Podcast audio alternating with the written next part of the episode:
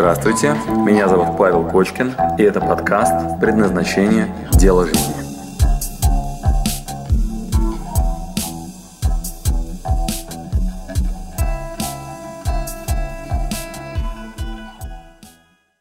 Итак, переходим к финишной прямой. Регулярность. Как удержаться на выбранном пути. О, это большая наука. Очень красивая, но если вы ее освоите, вы можете делать в своей жизни все. Выбирать большую цель и аккуратненько к ней стремиться. Говорят, вода камень точит. Секрет практики в ее непрерывности, в ее регулярности. Вот именно это мы сейчас с вами и освоим. И это финальная часть, которая нам с вами нужна для того, чтобы отпустить вас в свободное плавание, и вы двигались дальше к своим задачам. А у нас есть гипотезы, есть микрозадачи. Задача теперь сводится к тому, чтобы регулярность удержать. А, приведу вам несколько примеров. Однажды я пришел к своему... Я пришел в фитнес-клуб с задачей э, хочу посмотреть на себя с раскачанными мышцами. Как видите, не сильно получилось, но на тот момент я старался. И я пришел в фитнес-клуб и подошел на ресепшн и говорю, здравствуйте, э, я хочу очень хорошего тренера очень хорошего тренера. Итак, первая подсказка, запоминаем. Внешний тренер поможет вам удержаться в регулярности. Ну, мне кажется, это понятно, да, когда у вас есть тренер, который вам выдает расписание, а еще здорово, когда вы заплатили за это денег, если вы заплатили деньги за ваши тренировки, жаба начинает работать на вас. Да, она начинает поддушивать чуть-чуть и как-то, ну, вроде заплатил деньги, надо делать. Да? Поэтому не стесняйтесь платить за ваше обучение, чем дороже, тем лучше. Например, в Гарварде я заплатил 12 тысяч долларов за 5 дней. Ну, плюс день приезда, день отъезда за неделю. А, как вы думаете, была ли у меня проблема с выполнением домашнего задания? Когда там так много денег я заплатил за обучение, но для меня это много, я очень эффективно учился. Поэтому жабу ставим на вооружение, хороший внешний тренер. Все такие подсказки, как можно а, более эффективно двигаться в регулярность. Так вот, я пришел в фитнес-клуб и говорю, дайте мне хорошего тренера. Мне а, говорят, вы знаете, у нас есть главный тренер Вова. И а, он, правда, стоит в два раза дороже. Я говорю, в два раза дороже? Ну, все, про меня, да. Я говорю, зовите, зовите. Приходит Вова. Вова в большом фитнес-клубе главный тренер. Как это выглядит? Ну, обычно вот качки, э, ребята такие, которые прям с большими мышцами, они чаще всего невысокого роста. И вот идет Вова. Как ходит Вова? В фитнес-клубе много зеркал. И Вова идет и иногда останавливается, так, посмотреть на себя, вот, ну, как там сейчас там трицепс нормально, вот э, плечо, все, все в норме. Вот и он так медленно, неторопливо подходит ко мне, вот, и облокачиваясь на барную стойку, смотрит в пол и задает мне а, вопрос. Здравствуйте, вы пришли заниматься? Я говорю, да. А, меня зовут Владимир, я главный тренер. Вам зачем? Итак, первый вопрос, который мне задал Вова, он говорит, вам зачем? Я говорю, ну как зачем? Говорю, я хочу потренироваться, мне хочется большие мышцы, я хочу посмотреть себя вот в этом красивом теле, я ни разу не видел. Говорю, мне очень интересно, ну, раскачанное тело смотреть. Меня смотрят и говорят, любопытство. Я так, э, ну, э, ну да, мне интересно. Следующая фраза Вова меня очень удивила. Вова говорит, а вам вашего любопытства для регулярных тренировок-то хватит? Так, внимание, смотрим, что меня спрашивает Вова. Регулярность. Ваш мотив, зачем? Любопытство, хватит ли вам для регулярных тренировок? Я говорю, ну, я вообще спортсмен в прошлом, я умею хорошо заниматься, много я там занимался настольным теннисом, тем, другим видом спорта, я умею регулярно много заниматься. Вова говорит, сомневаюсь. Я говорю, мне еще ребята говорят иногда, что я худоват, что мне бы вес поднабрать. Вова смотрит на меня и говорит, в следующий раз посмотрите на тех друзей, которые вам это говорят. Вова обладал прекрасным чувством юмора, и был профессионал в области мотивации. И действительно, с тех пор я посматриваю на тех людей, которые предлагают мне вес поднабрать, да, как они выглядят. В общем, я уговорил Вову мною заниматься. говорю, Вова, я готов заплатить вперед. Хочу потренироваться.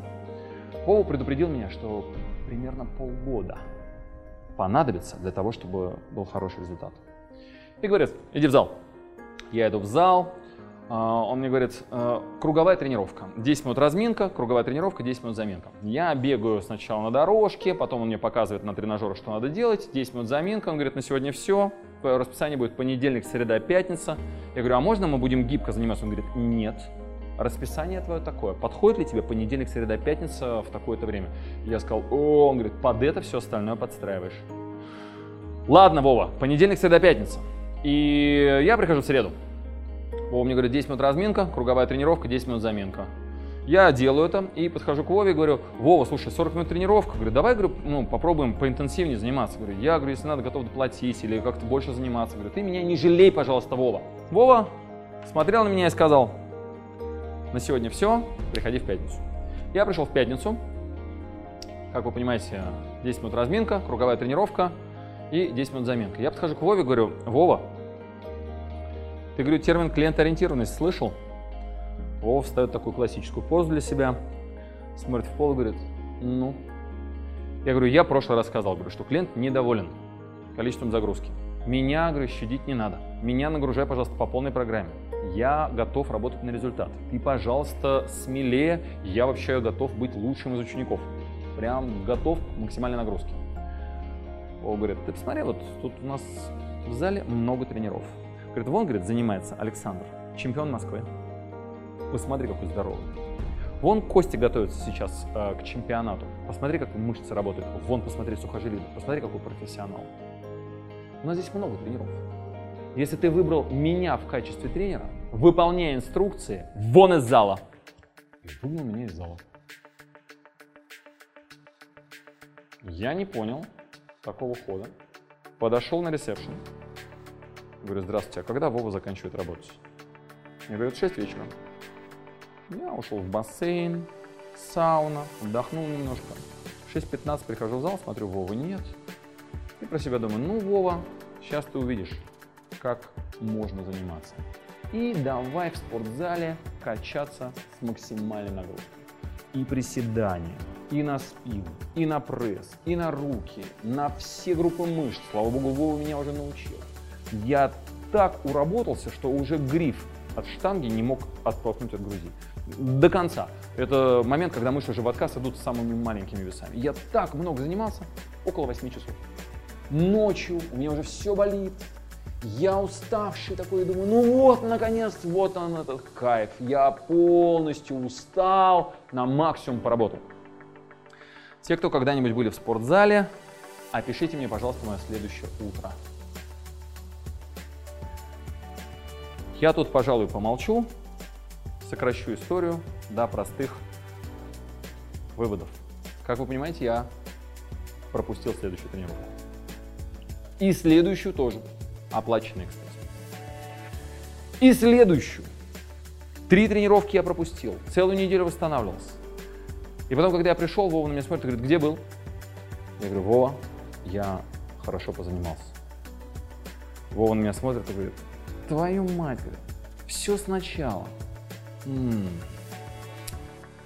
Паш, говорит, ты пойми, то, что ты один день очень сильно позанимался – это никак не повлияет на твою фигуру.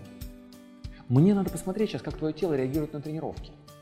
Ты наберись терпения в ближайшие полгода наблюдать за тем, что происходит с твоим телом. Поверь, у нас будут тяжелые дни, когда мы будем много тебя нагружать. Сейчас не время.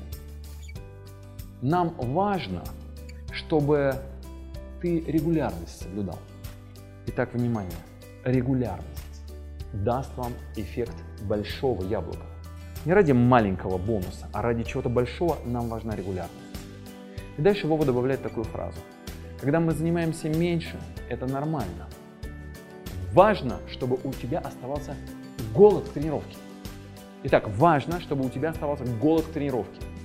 Вы когда кушаете, пожалуйста, а, кушайте до того момента, когда вы еще не сильно-то объелись. Да? Уйдите немножко раньше. Когда вы, у вас идет вечеринка, уйдите до того, как там все скисло когда вы занимаетесь э, спортом, прервите тренировку не на той стадии, когда вы до изнеможения полностью себя довели, а чуть раньше. И следите за тем, чтобы у вас оставалась эта энергия и осталась жажда следующей вашей регулярной практики.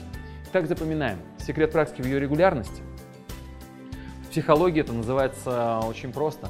Э, это называется маленькая вот такая внутренняя мотивация – хочу. И большая такая внутренняя мотивация, такое яблоко, да. И вот в этом яблоке, в большом, нам нужна регулярность, а в маленьком мы называем это внутренняя мотивация. Здесь внутренняя мотивация, обычно обозначаемая словом «хочу». Здесь внешняя мотивация. Внешняя мотивация. обычно обозначаемое словом «надо».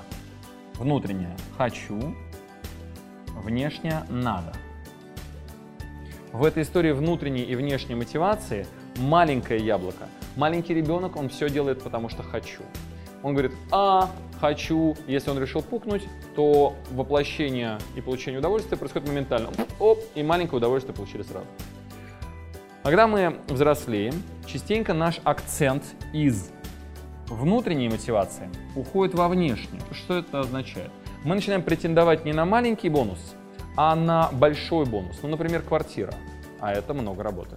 Или идеальное тело, а это много работы. Или семья, а это много работы. Регулярно. Что это означает? Что мы должны научиться вместо поверхностного удовольствия сегодня от эклерчика получить другое удовольствие – создание счастливой семьи. А для этого ваш муж вам сказал, послушай, надо похудеть и ну, начать весить немножко меньше, чем я. И вы понимаете, да, было бы неплохо, чтобы мой муж все-таки весил больше, чем я. Тогда надо либо искать мужа такого огромного, да, большого, либо самой немножко похудеть. И вот тогда большое яблоко станет вашим, да, большой такой бонус. И вы понимаете, что понадобится регулярность. И дальше возникает так называемая сила воли. Запоминаем, воля равно инструмент удержания внимания. Итак, еще раз. Воля – это не какая-то там абстрактная идея «я могу», а это инструмент удержания внимания. На чем? На вашей большой задаче. И в тот момент, когда вы решили выйти замуж и понимаете, что вы хотите весить меньше, чем ваш муж, ваша подруга пришла с вкусными эклерчиками, один фисташковый, другой шоколадный, и вы смотрите на них и понимаете, в этот момент происходят внутренние торги, конфликт интересов. За маленькое удовольствие прямо сейчас или за большое. Я худею, и поэтому у меня будет счастливая семья, или я сейчас съем эклерчик, и немножко радости будет моей. И наша задача с вами найти баланс между внутренней и внешней мотивацией. Оба перекоса плохие. Жить только на внутренней мотивации, все делать, потому что я хочу, тогда вы будете получать только поверхностные маленькие наслаждения. Ради больших задач иногда приходится напрячься и какое-то время удерживать внимание на тех вещах, которые требуют усилий. Например, усилий воли, чтобы не сесть эклерчик. Или в спортзале, чтобы качать штангу. Или по бизнесу, для того, чтобы выстроить большой бизнес-проект, несколько лет работы, может быть, даже инвестиционно, не зарабатывая ничего. Итак, длинный набор усилий в регулярности даст вам большое яблоко. Отложенный бонус. Отложенное вознаграждение.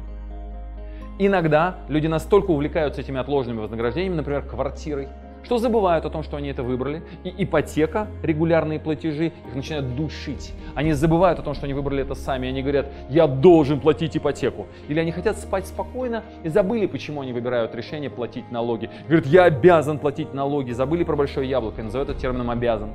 Или они хотят быть хорошим сыном, внуком и продолжать такую семейную традицию, как поддерживать уважать родителей, и забыли о том, что они сами выбрали поддерживать маму, они говорят, я должен заниматься мамой, она мне болеет, я должен ее поддерживать, ездить не регулярно. М-м-м. Грустят и теряют мотивацию к своему большому яблоку. Потеря осознанности приводит нас к безответственности, к понятиям надо, обязан, должен, и мы называем мотивацию теперь внешней. Итак, внимание, с сегодняшнего дня мы знаем, что внешней мотивации не существует.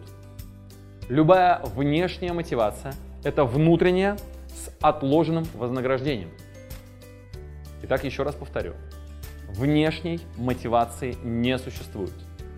Все, что вы называете надо, обязан, должен, это ваш внутренний выбор. Просто бонус либо отложен, либо уже когда-то получен заранее. Ну, как в случае с ипотекой, да, вот кредит выдали бонус. Поэтому при наличии осознанности вы все можете делать с любовью. Вы все можете делать с удовольствием. Даже те самые сложные задачи, понимая, что я их выбрал. Вспоминая о том бонусе, ради которого вы это сделали о смысле, ради чего вы это делаете. Пересмотрите это видео потом еще раз, оно очень объемное для понимания, вам поможет это несколько раз просто пересмотреть. Итак, у нас с вами есть какое-то количество энергии в самом начале. Разного типа люди есть, с разного типа предрасположенностью. Есть люди, предрасположенные к большим результатам, а есть к маленьким, к поверхностным. Это называется зефирный тест. Однажды ученые сделали зефирный тест, издевались над детьми. Они приходили в детский сад, заходили в комнату и клали им зефирку на столе. И маленький ребенок смотрел на эту зефирку, а ему испыту, испытатель говорил, «А, послушай, ты 15 минут потерпи, я приду через 15 минут, дам тебе вторую зефирку. И дальше уходил э, испытатель и снимали ребенка, что с ним происходит. Некоторые пытались отвлекаться, некоторые смотрели, некоторые закрывали глаза, дабы как-то от этого искушения избавиться. Они ждали вторую зефирку, понимали, что они хотят большее вознаграждение, отложенное. Итак, навык удержать внимание на отложенном вознаграждении у нас с вами есть изначальный. Некоторые дети не обладали этим навыком, и там был очень маленький показатель. Они сразу съедали зефирку и не думали о второй. Но некоторые ждали вторую зефирку долго. А испытатель, сволочь такая, не возвращался никогда. Они просто замеряли время, через сколько он сдастся и съест эту зефирку. Итак, момент ваших исходных данных был подарен вам в генетике. Есть люди более волевые, менее волевые. Но можно ли тренировать эту мышцу? Можно и нужно. И именно этому посвящена наша с вами четвертая часть. Микрозадачи плюс разные вспомогательные инструменты, которые позволят вам удержаться на этом пути. Что позволит нам удержаться на этом пути, я уже некоторые вещи перечислил. Система учета. Любое визуально понятное поле, где вы отмечаете галочками «да, да, да, сделано, сделано, сделано». У меня на стекле белым маркером я обычно рисую 21-дневную сетку и ставлю галочки. Если галочка пропущена, я бегом в конце дня доделаю. Иногда ставлю критерий «спать не лягу, пока не доделаю эту микрозадачу». 21 день я делаю так, фу, назначаю себе награду за 22 день. В 22 день я позволяю себе полностью перестать делать практику и честно себе признаться, либо это не мое, либо это встроится в меня. Итак, зафиналиваем. Стадии, которые вы проходите на пути тестирования гипотез, выглядят следующим образом. Сначала вы заготовили микрозадачи. Далее вы делаете тест-драйв и проверяете, вообще оно, не оно. И на стадии тест-драйва часть гипотез уже отпадает, потому что даже не начнете делать. Если начали, это делать, тогда наша с вами задача сохранить регулярность. И это финальный тест. Если вы способны на протяжении 21 дня, хотя бы 21 дня удержать внимание на поставленной задаче и пройти вот эти падения, лучше меньше, но регулярно, тогда с большой вероятностью это либо встроится в вас, либо вы сделали честную проверку, что это действительно не мое. И затянутый поезд можно расслабить и сказать, фух, я точно знаю, что я не писатель. Например, одна из гипотез, которая у меня была в голове, то, что я могу написать красивую книгу. Я подошел к своим учителям и сказал, как это сделать? Они мне сказали, Паша, тренируй писательскую мышцу. И я договорился с друзьями, что в ЖЖ, в живом журнале, будет 30 записей без пропусков. И договорился, что я дам 30 тысяч рублей, если будет хотя бы одна пропущенная. Я сказал это перед такими ребятами, которые меня сильно простимулировали к тому, чтобы пропусков не было. И я писал каждый день. По окончании 30 дней я сделал очень важный вывод. Я точно не писатель. Чукчи не читатель и не писатель тоже. Я со своей стороны понял, что этот навык не мое. Но теперь я не возвращаюсь к этому вопросу. Я ищу другие пути. Оказывается, можно наговорить и потом расшифровать, переписать. Можно делать видеолекции, ну и так далее. Фух, из меня писатель так себе. Зато я об этом знаю, и больше у меня в голове нет этой мысли. И эта гипотеза проверена и отфильтрована. Зато другие, которые я проверил, оказались не миражом, а настоящими. И я в них сейчас вкладываюсь на все сто. Чего я вам желаю. Итак, подытоживаем. Несколько вариантов гипотез, микрозадачи. Вот чек-лист. Маленькие, измеримые. Обязательно удовольствие получаем, когда выполнена задача. Регулярность. То, что нас с вами продвинет к слону. Обязательно система учета. В следующем видео я вам выдам несколько вспомогательных инструментов, которые позволят вам это пройти. И этого нам с вами более чем достаточно для того, чтобы вы протестировали свои гипотезы. Удачи! Спасибо, что дослушали до конца. С вами был Павел Кочкин. Если вам понравился этот подкаст, пожалуйста, скажите об этом мне. Нажмите лайк. лайк. Пусть будет видно и другим, какие подкасты хороши. Услышимся через неделю. Пока.